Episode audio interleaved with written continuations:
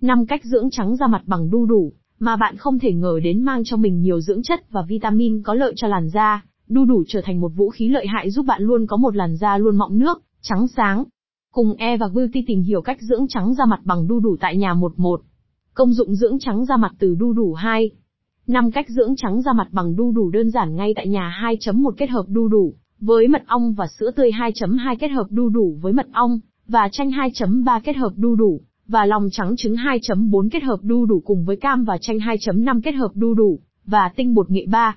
Một số lưu ý khi dưỡng trắng da mặt bằng đu đủ.